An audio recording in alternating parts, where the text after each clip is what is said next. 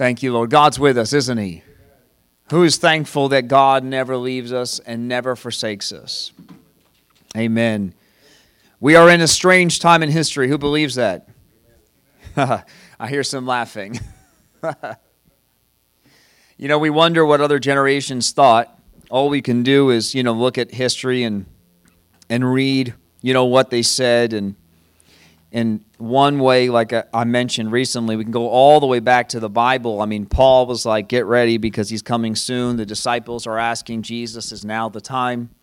You know, you're going to restore the kingdom now. So, this has been the mindset for 2,000 years that things are changing, the Lord is coming.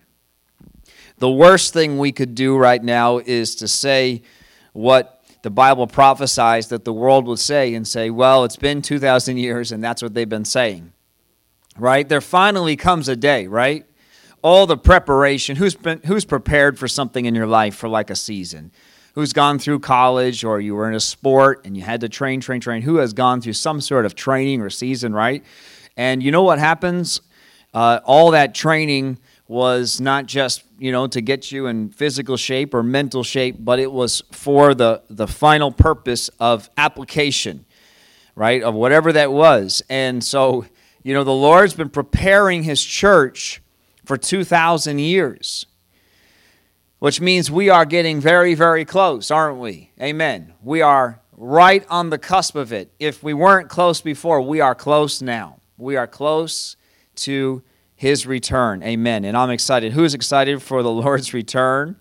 Right? We, we uh, grew up talking about it so much, and then, you know, you kind of it, it's just the world we live in. You get lulled to sleep about the Lord's coming. You know, you know about it. I mentioned this recently, but we need to be refreshed about it, be reminded about it, and be excited.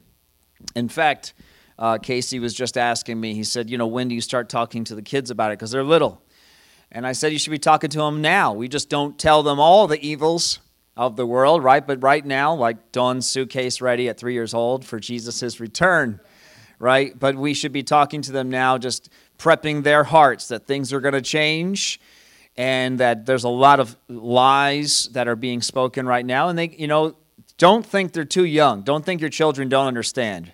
You have to dial your own mind back and remember when you were like 10 and your parents were talking in code and you, they thought that, you know, that you didn't understand what they were saying, but you remembered everything still to this day, right? My parents, after church, we would know if we were going to Pizza Hut because there was a certain code that they would do. But my brother and I never told my parents that we knew their code.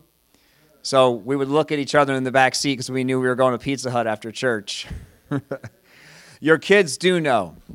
They do understand, and we should be talking to them about this time that we live in and not be afraid to talk to them. Listen, if we don't do it, I mentioned this last week talking about food. If we're not fed by the word, the devil will feed us.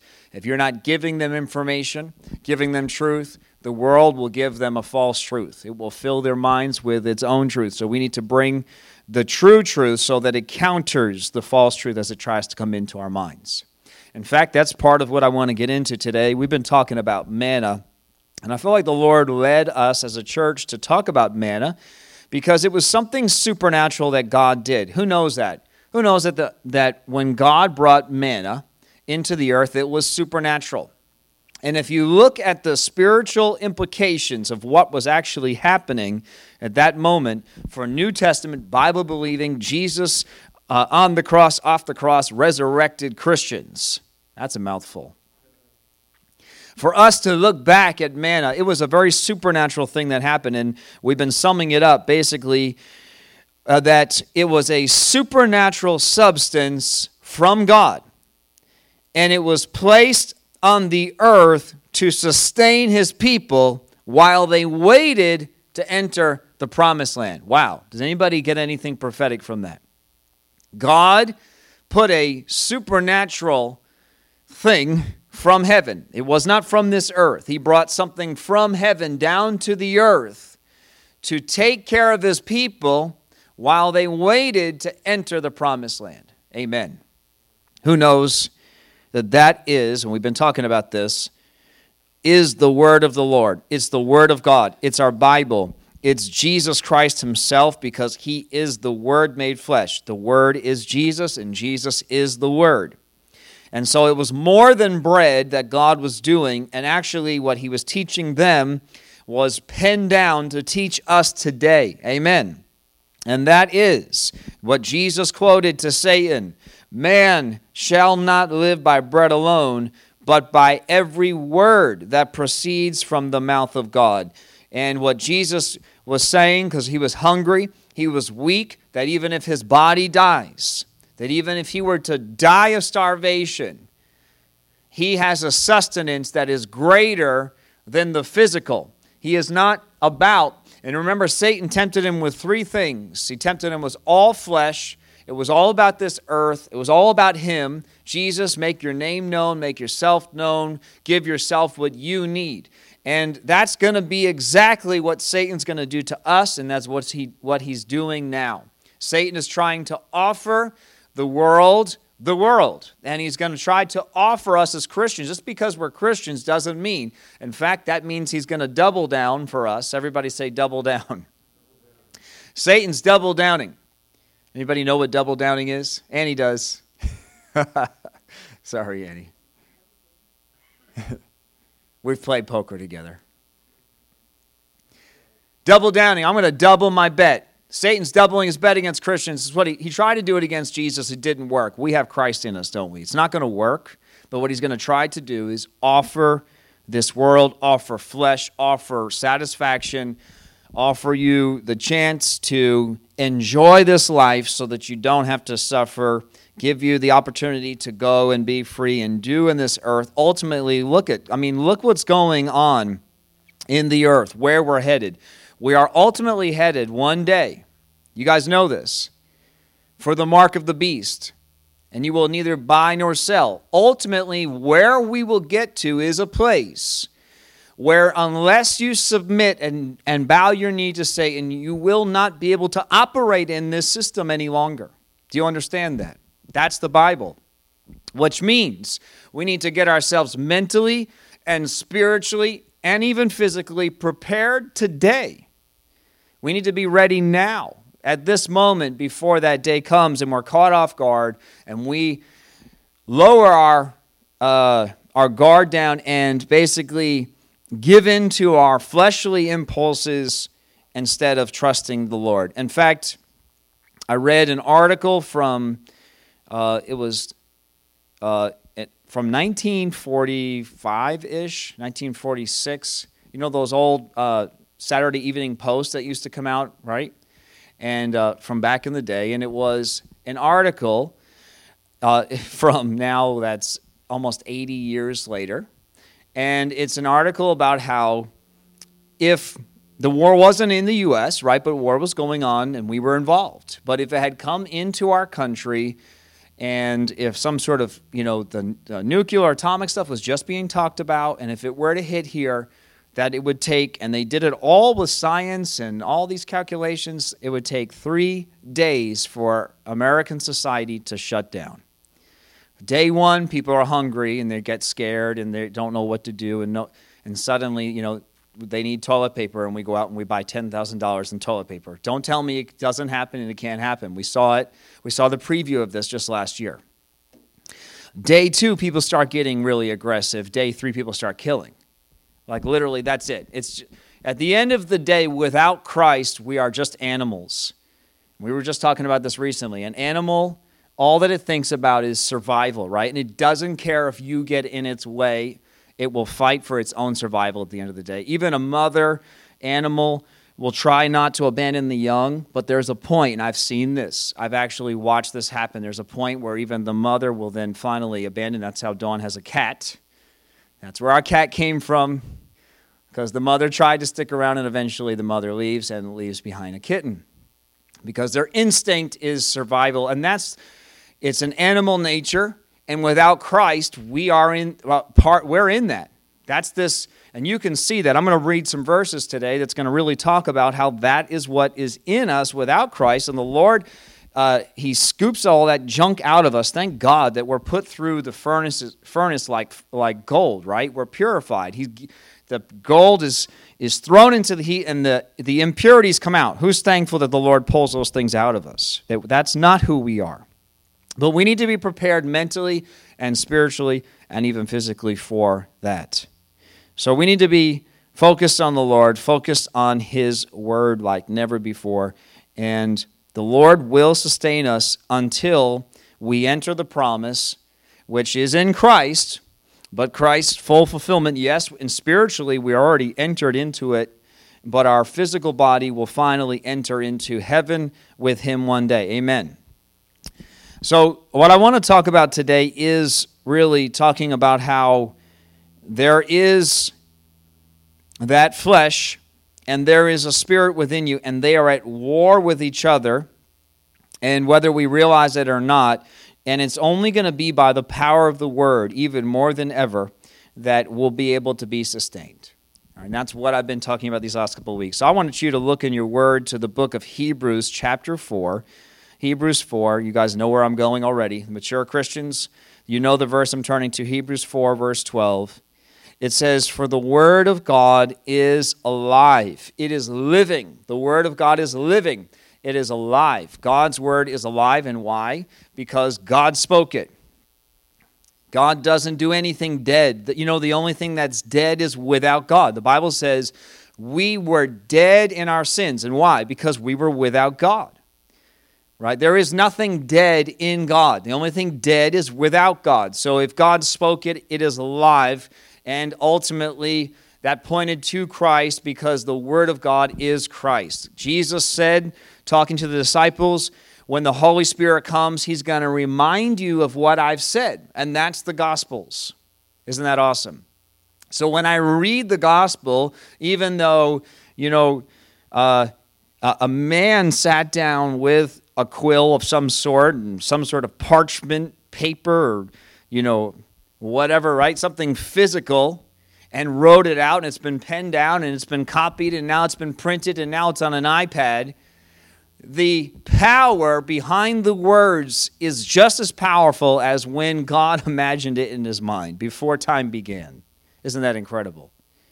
So, the Word of God, and this is the attack. The attack today Satan's greatest attack that he will put into place, even more than ever against the church, is to attack the Word of God.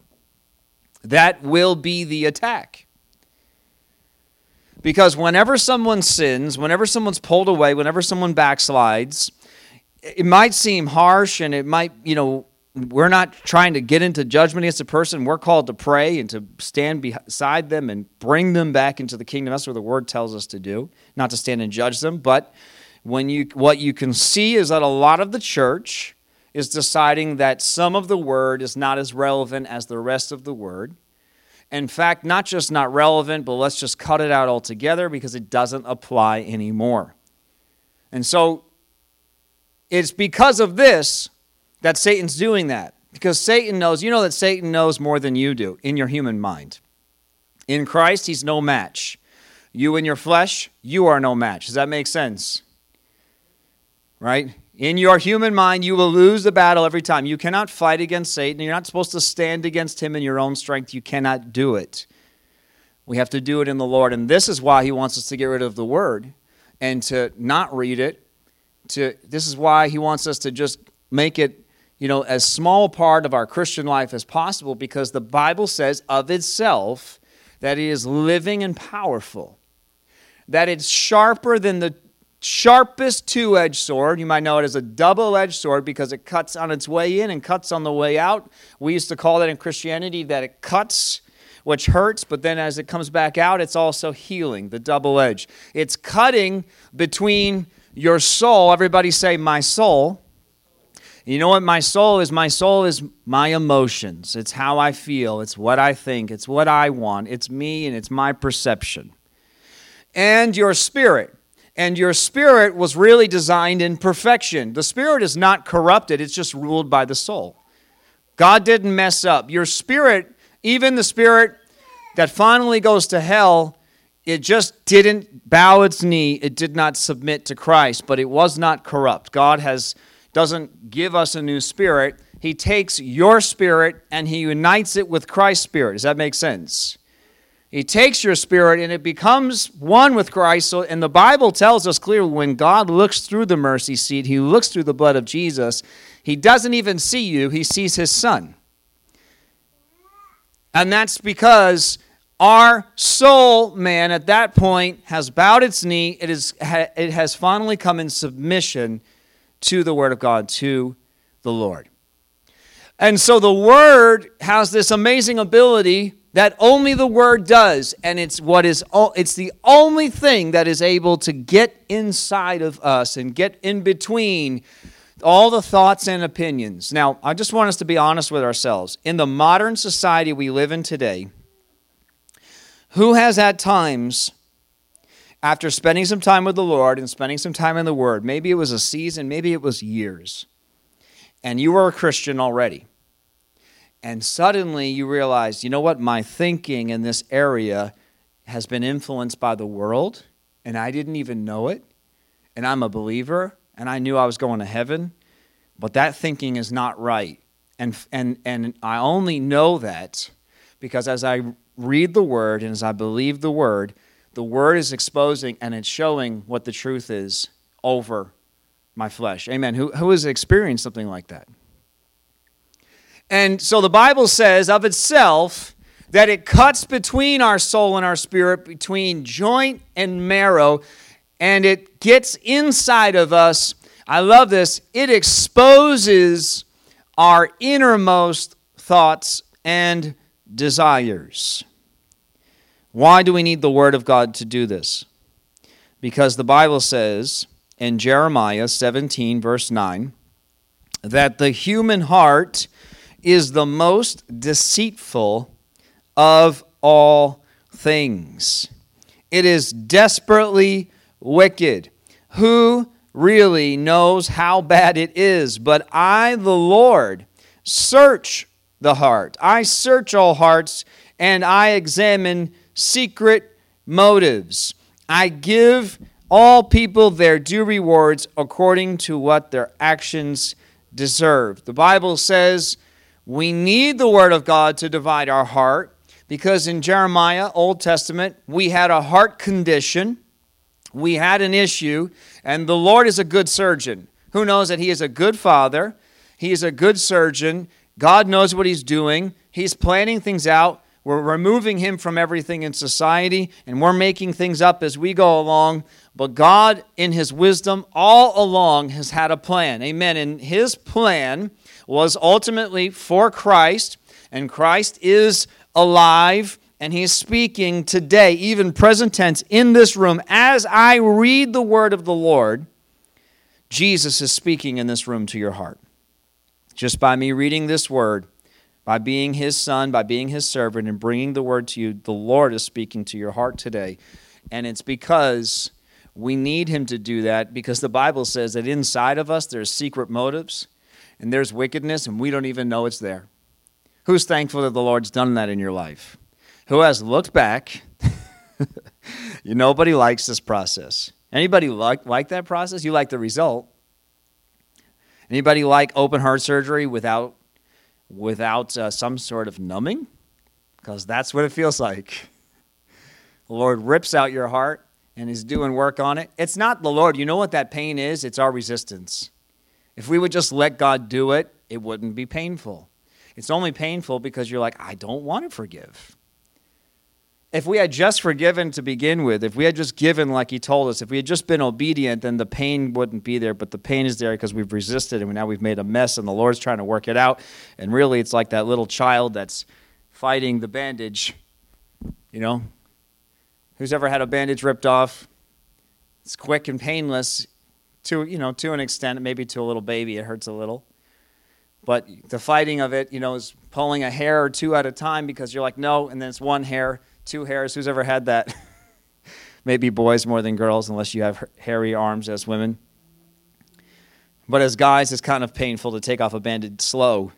Lord's like just let me deal with it. Just let's get that thing off of there. Let's just deal with it. No and we're trying we're fighting and it's one hair at a time it's this long, drawn out process. We need the Lord to do it in us because our hearts, because of the fall, are wicked. Now, I pray just during prayer, and I pray most weeks what David prayed to the Lord. I'm not concerned that my heart is wicked. Don't get condemned because David said, Lord, give me your heart. And the Bible says God loved David's prayer. God loved David, it seems like, more than anybody in the entire word. And God loved that he said, I want your heart. So the Lord today is saying to us, I'm not condemning you that you have a wicked heart, but give me your heart and I will give you mine. Amen. And we say to him, Well, how are you going to do that? The Lord says, Very easy. Open your word. My entire heart is there on the pages. Incredible, isn't it? And yet the world wants to make this some archaic book, irrelevant. Uh, it doesn't apply. And, and the devil has done a good job today of making it religious and not as powerful as it is. And that's only because we've let him do that. It has not changed. God's word has not changed. It is the same yesterday, today, and forever. And the Bible says of itself again in Psalm 119, it says that his word, 105, it's a lamp to my feet and a light to my path. The word of God is a lamp to my feet and it's a light to my path. We need to be clear about this. In this earth is darkness. If you think that light is going to suddenly come on this earth, don't be deceived. It's going to come, yes. We are lights on this earth. The Bible says, Jesus literally said to us, You are the light to this world. And there will be a light that will come. It will be Christ. And believe me, it's coming. He is coming. His light is coming. But that day is not coming without great darkness beforehand. That's my Bible. Who believes your Bible? We are in darkness and we are headed into gross darkness, the Bible calls it. Darker than we can imagine. I just said to my parents yesterday, right? My parents are in their 60s. And now I'm like, I'm where I can, re- like, I have full memory. I was old enough to fully, like, you know, I was thinking about where I was going to go in life and things that, like when they were my age. This is strange. And now I'm talking about their parents. My grandfather's left, my grandmother's left, my other grandfather's left. It's only my one grandmother left. Imagine her if she could fully, full, if, if we took her out into society and fully gave her, if she could fully understand what's actually happening out there, what she would think. Right? I mean, I just can't, I can't even, if my grandfather, I was, what we were laughing about is my pop. Graham's husband, if he was around today, Graham used to say to him, Dave, you promised no politics at dinner. And this was a long time ago. imagine today. I can't even imagine. I think the Lord was gracious to him at 93. He's like, Dave, you're not going to be able to bear it. You're just not going to, you're not going to be able to understand that you went through the Great Depression, that you guys literally had to had to scrape for food, and now you've got this society that is so um, they'll never have enough. You can never give them enough. Ungrateful, unthankful. We're going to read those verses in Romans. It's here, guys. It's here. It's not just that it's coming. We are entering into the time that the Bible has been talking about for thousands of years, and we need the Lord. Amen. We need him more than ever. We need to be led by the Word and by the Holy Spirit and not our emotions. When I was spending time here just putting the Word together for today, I felt like the Lord spoke that this is the time of emotion. And it's we've been society has been getting more and more emotional.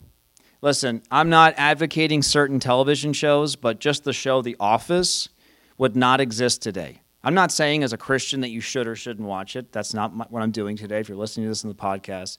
But just some of the things that they laughed about and joked about. It's not that long ago. We're only talking 15 years ago that it started, barely, 14 years ago. And it would not exist today because nobody, this is the world, the world wouldn't tolerate their own humor because it's too touchy. Everybody now, their feelings are getting hurt more than ever. Well, I mean, I'm not making fun of anyone that gets their feelings hurt, but it's we have entered a time where it's pure emotion. That should be an indicator. This is not me making fun of people. What I'm indicating is that people are being led by that emotional part of them more than ever. You guys get what I'm saying? That they can't take, literally, no one can take anything. No one can take a joke anymore. No one can say anything to anybody. You can't even call, I can't even call him a him. I don't even know what that means. I refuse to call Aaron a they. I don't care what they say to me. I'm not calling him a they because that's a him. Because my Bible says it's a him. At some point, we're going to have to go back to the guidebook. You know, when the ship gets spun around in the storm, you don't just say, well, this way feels good.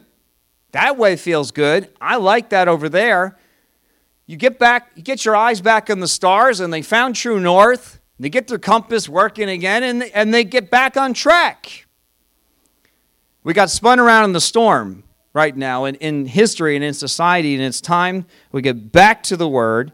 As weird and as strange as the world will claim it is, that's the devil. Do you understand why? Because the devil is trying to keep us from what I just read in Hebrews that there is a power that he is afraid of that when Christians actually let the Word of God do its work in them, they become like Christ.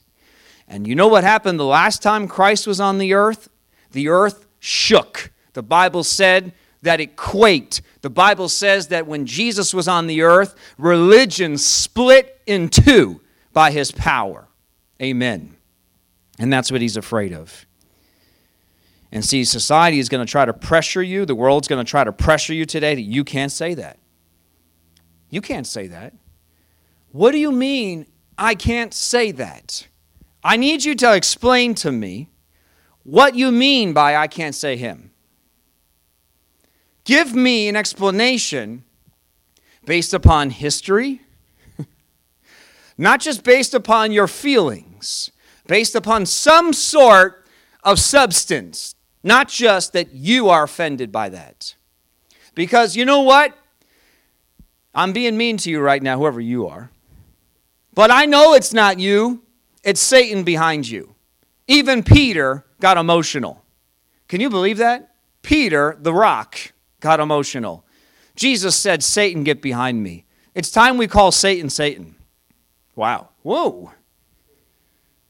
It's time we start calling Satan Satan. I'm not saying you can get on YouTube, and I'm not advocating you go into Poughkeepsie and start pointing your finger at Satan, okay? Probably won't go great. But let's start calling it what it is. Even Peter, Jesus said to him, Satan, get behind me. Satan, get behind me. He said, You are thinking of things. I love how the NLT says it because he goes, You are thinking of things in a human way. And then he starts talking to Peter. He's talking to Satan, but he's talking to Peter. Peter, you're thinking of things humanly and not spiritually. I love this. If you were doing our Bible reading together, we just read this in Malachi. Who loves what I'm about to read? Malachi chapter 3. It says in verse 14, You have said, this is the Lord speaking, and he's coming through the prophet and he's talking to the people and listening to what they're saying and, and replying. And he said, What's the use of serving God? What have we gained? When I read that word, I just thought, wow, God, that's what it is. The only way that we can get a Christian to be a Christian today is to offer them something a gain, some sort of a gain. And of course, we have a gain. I have a gain. It's called eternity, it's called freedom. It's called life itself. I mean, real life, not fake matrix life. I mean, real life. I have gained something. I've gained more than I could possibly even understand or express today. But what can we gain in this earth? What can I gain physically by obeying his commands or by trying to show the Lord of heaven's armies that we are sorry for our sins? From now on, this is the world. Actually, this was his people, and that's the danger. But this is certainly what the world will say today. From now on, we will call the arrogant blessed. For those who do evil get rich. Who has noticed that? Who has noticed the more evil you are, the richer you get? Seems very easy. It seems too easy for the evil, those with an agenda against Christians.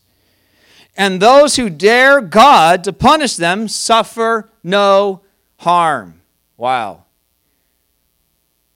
Ever heard that before? Ever heard the world say, you know, Christians, being a Christian is hard. Why would I want to be a Christian? If I'm in the world, everything's easy.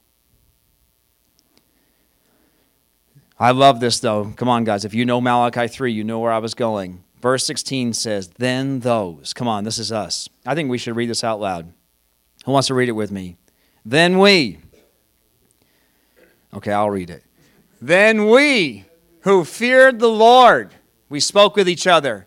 And the Lord listened to us on this Sunday.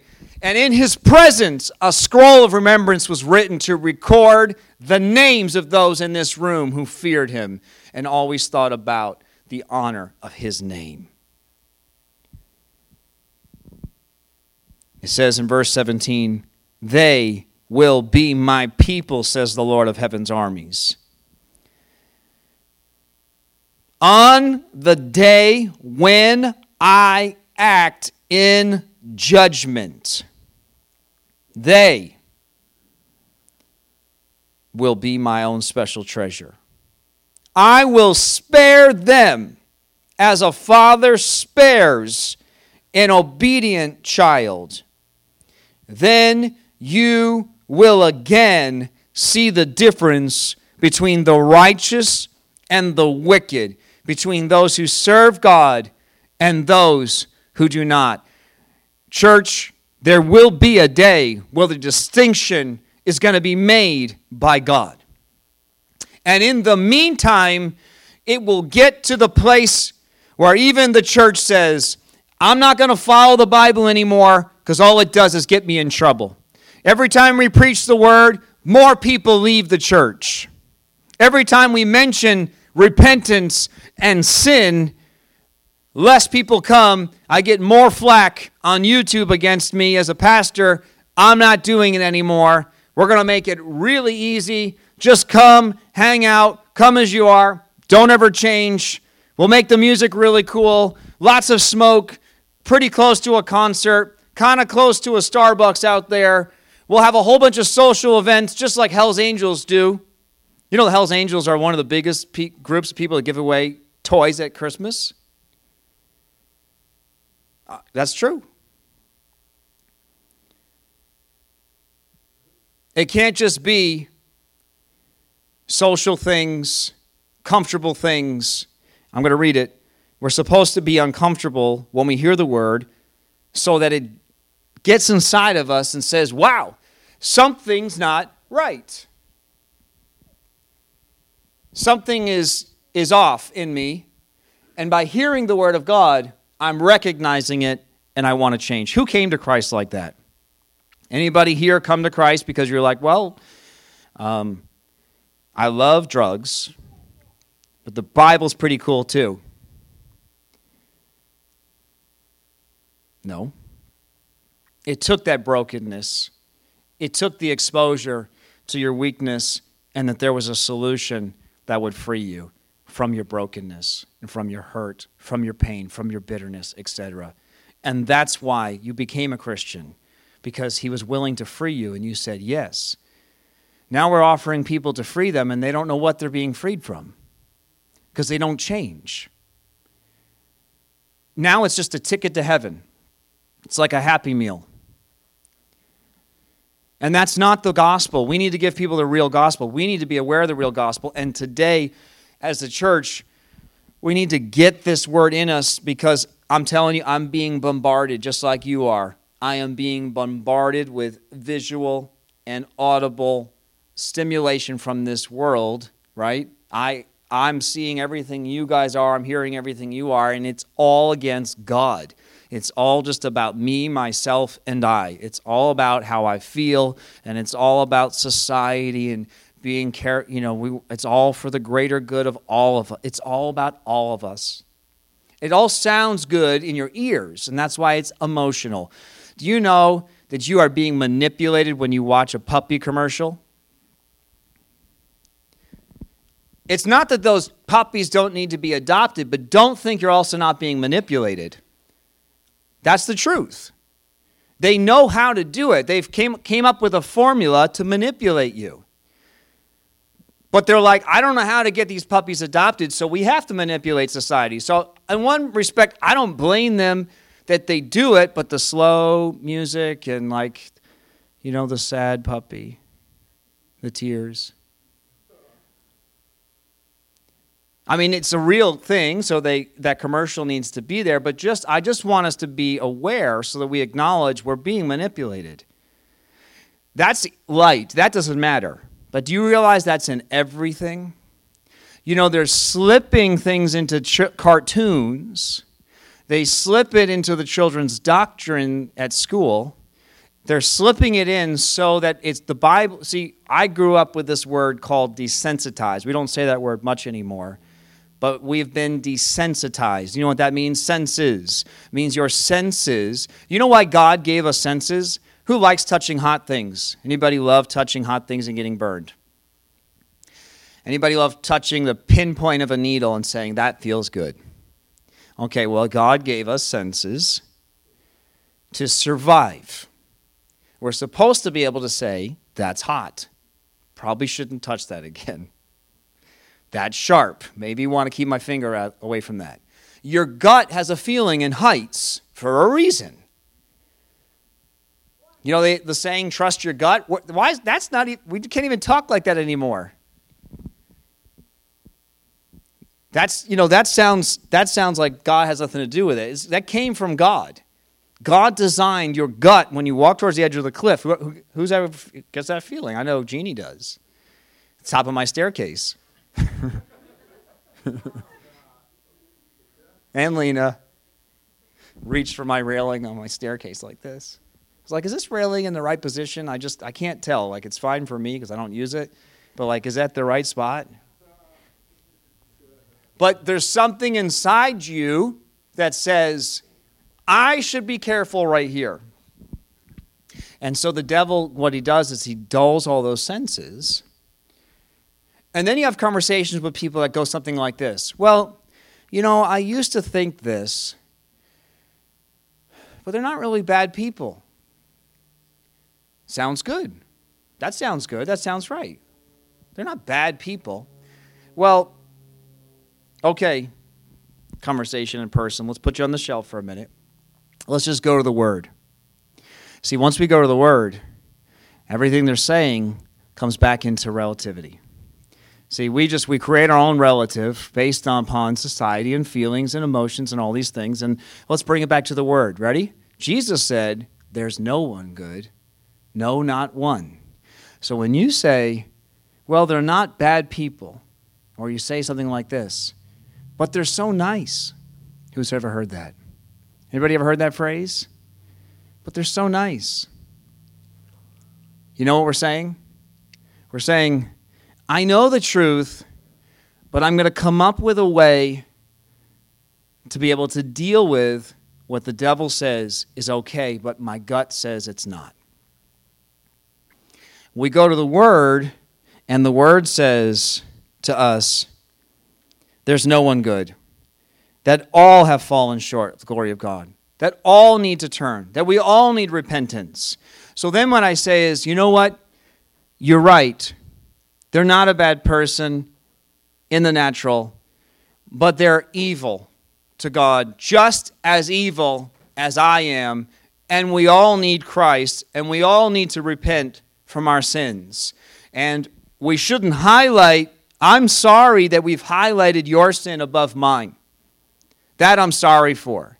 And the devil did that on purpose so that he could try to create this false sense of sins that are bad and sins that are okay to lull the, sleep, the church to sleep.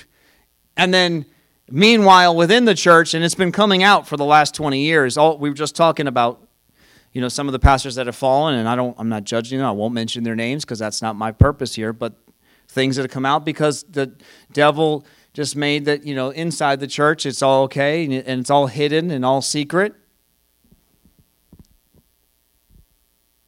you go to the Bible, I mean, you go to their story, and what you'll find is that they, at some point, they stopped reading their word. It's the same story every time. At some point, they started relying on what they know. Somehow, what they used to know about the word became, becomes like this knowledge in their brain, and then they start living by their impulses and by their senses on what they know and not by the word itself.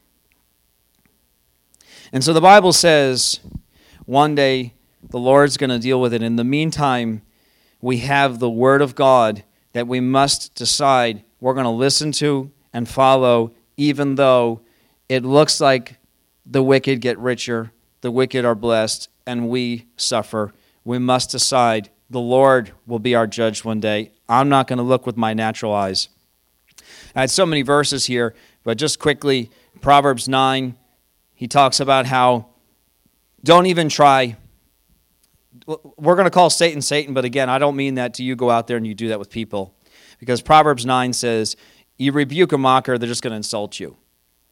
You give someone wisdom who's wise, and they're going to accept it.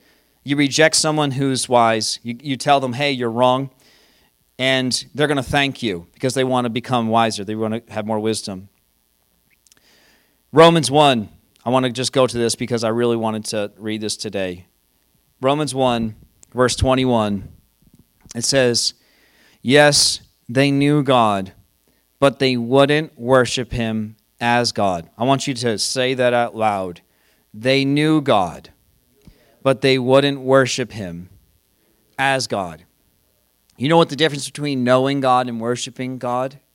Does anybody know? It's not your hands raised. I want to, this is a trick question because Immediately, your mind says worship is on a Sunday. There's music. You raise your hands. If you feel like it, you sing loud to the Lord. You know what worship is? It's obedience. That's all it is. Because, I mean, that's all that this is. You don't have to raise your hands to worship God, by the way, but that's what this is. Like, I surrender. Whatever you say, God. Just like we would do to a police officer. Puts the gun out. I give up. I give up. I surrender. What are you doing? I'm submitting to that law. I may not like his law, and in fact, I might just be afraid of his gun, but one way or the other, I've submitted to the law that is putting me in this position. And so, worship is not a song, but we do, we do sing worship songs. They would not obey him, they knew him. Listen, how many people Jesus walked on the earth in the flesh. He literally walked in their crowds. And how many people knew Jesus? Thousands upon thousands, if not millions upon millions, knew Jesus. And yet only 120 were in the upper room after the cross.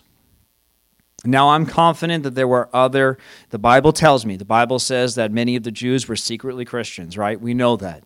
The Bible also says that he told the demoniac, I want you to stay here. So I'm not saying there was only 120 people that believed in Jesus, but proportionally to the crowds and crowds and crowds and crowds and crowds that he talked to and did miracles in front of and loved them and blessed them and, and, and did not curse them and judge them he came just to give them life, offer them the way to life, and they rejected him. We must be aware that today we are going to be the minority. We are always going to be the minority. And if you're waiting for a day where we, that we become the majority, I think you're going to be disappointed. Jesus said, When I come back again, I'm not even going to be able to find faith. The, the scripture says, Will I find faith? Question mark. Like, I'm not sure. I, God knows. You understand the, the scripture. God knows. And the Bible says here in Romans 1, it says, So, what happened is because they wouldn't be obedient to God and His word, this is what happens. They began to think up foolish ideas. They just started to say, well, this is what I think. What do you think? What do you think? What do you think? We'll just start adding ideas and until it becomes so messy. it's so messy, filled with ideas, that I don't blame the world, and nor do I think that the Lord does. I don't understand it all. I know that we're judged by the light that we know. I don't understand. It's up to the Lord how He's going to judge this world. Because if I was God, which I'm not, and I looked at this world, I would have compassion on the people of this world of saying, I don't blame you that you don't know which way's up right now because it's been so confusing. Because literally everything and anything goes like never before. Simultaneously, the Lord is looking at his church and saying, I've given you the truth and I've given you the light. Not every single person is going to listen to you, but they are desperate for direction. If we will just point them in, they're so desperate for direction, they would be open to any direction. And thank God we have the right one. They're literally choosing any direction that feels right. So imagine if we give them the right direction. The Bible says, just quickly here because I, I, know we're out of time here it says that they became they, they started thinking of these foolish ideas and what god was like and you know i think this and i think god's like that right? Whoever who hears people say that this is what i think this is what i feel. I think god did this. I like this about jesus. I don't like that about jesus. Paul wasn't really a christian you know. He didn't you know he was really mean to women and uh, I, I, know that's part of our Bible, but so I'm just going to cut him out. I like Jesus, though. Don't like the Old Testament. Don't really like the stuff about him on the cross, though, but I do like the love stuff. As a result, their minds became dark and confused. Is Romans 1 talking about 2021? Is Romans 21 talking about 21? 22. Claiming to be wise, they instead became utter fools. We know more about you, Christians, about creation than you. Don't be foolish. Seven days? Come on. It's 5.2 billion years. How do I know that? Don't ask me, but I know that. Carbon dating, come on. It's just science. Oh, that's funny. That's interesting. Because uh, how hard is it for God to do it in seven days? I don't think he needed seven milliseconds. We're talking about the creator and the creation. That's like my computer talking back to me. When we put it in those terms, it sounds really dumb, doesn't it? Imagine your computer keeps arguing with you. What do you do with a computer that argues with you for 20 years? Who lets it last that long? Thank God for his grace and mercy. Do you realize how gracious God is? Imagine your creation. You created this computer, and all it does is talk back to you all the time. And every time you click that mouse to do what you've told it to do, you are literally giving it the honor of serving you. It's there, like you created this thing for, and you're going to have enjoyment, and it's going to be part. It's going to have this time with you. Going to get to stare at you. Don't think they're not staring at you. That's why they put those cameras there not conspiracy anymore. They used to say that there were cameras behind the screens, and they're like, eh, people don't care anymore. Just put them on the top. I'm serious. TVs. When I was a kid, there's, there's cameras inside the TVs. They're watching you. You're not just watching it, they're watching you. And then everybody's like, that's conspiracy. So then the, they're like, hey, you want an Alexa in your room so they can listen to everything you say? How about having a camera on your phone, put it next to your bedstand, facing your face while you sleep? Not conspiracy anymore, is it? Hmm. I wonder what else is conspiracy that's not really conspiracy. Come on, are we not close? Anyway, they, they traded the truth for. I really wanted to read this. I'm sorry.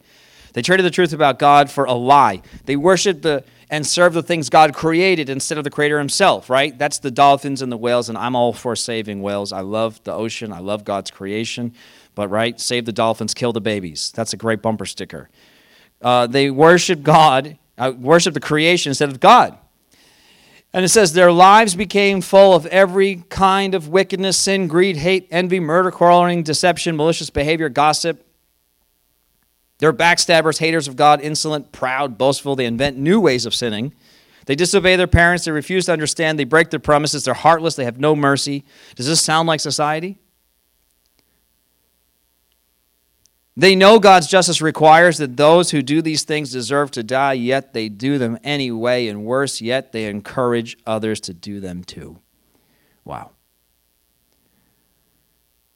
God has been so gracious to us. He's been so good to us. He's been so kind to us and so merciful to us. But we have entered this time. And foolishness is the new way of thinking. And truth and life in the Bible, that's archaic, that's old. We're bigots. We're, we don't understand. We're, we're, we, are, we, we are just, we just need to die. We just need to get off the earth. That's what they would wish. We just need to go away because it would be better. And we just thank you, Lord Jesus. Let's turn this into a prayer. Thank you, Lord Jesus, that your plan and purpose will be fulfilled. I thank you, Lord. It does not matter what the enemy does or says. I thank you, Lord Jesus, that your word and its power will not change.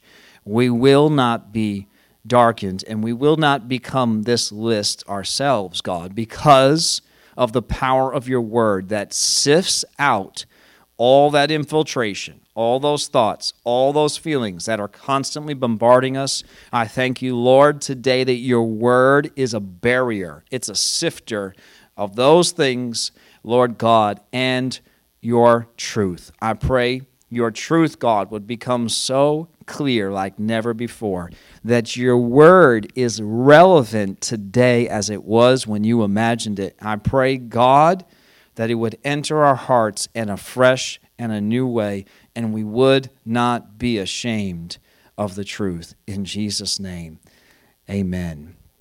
Bless you.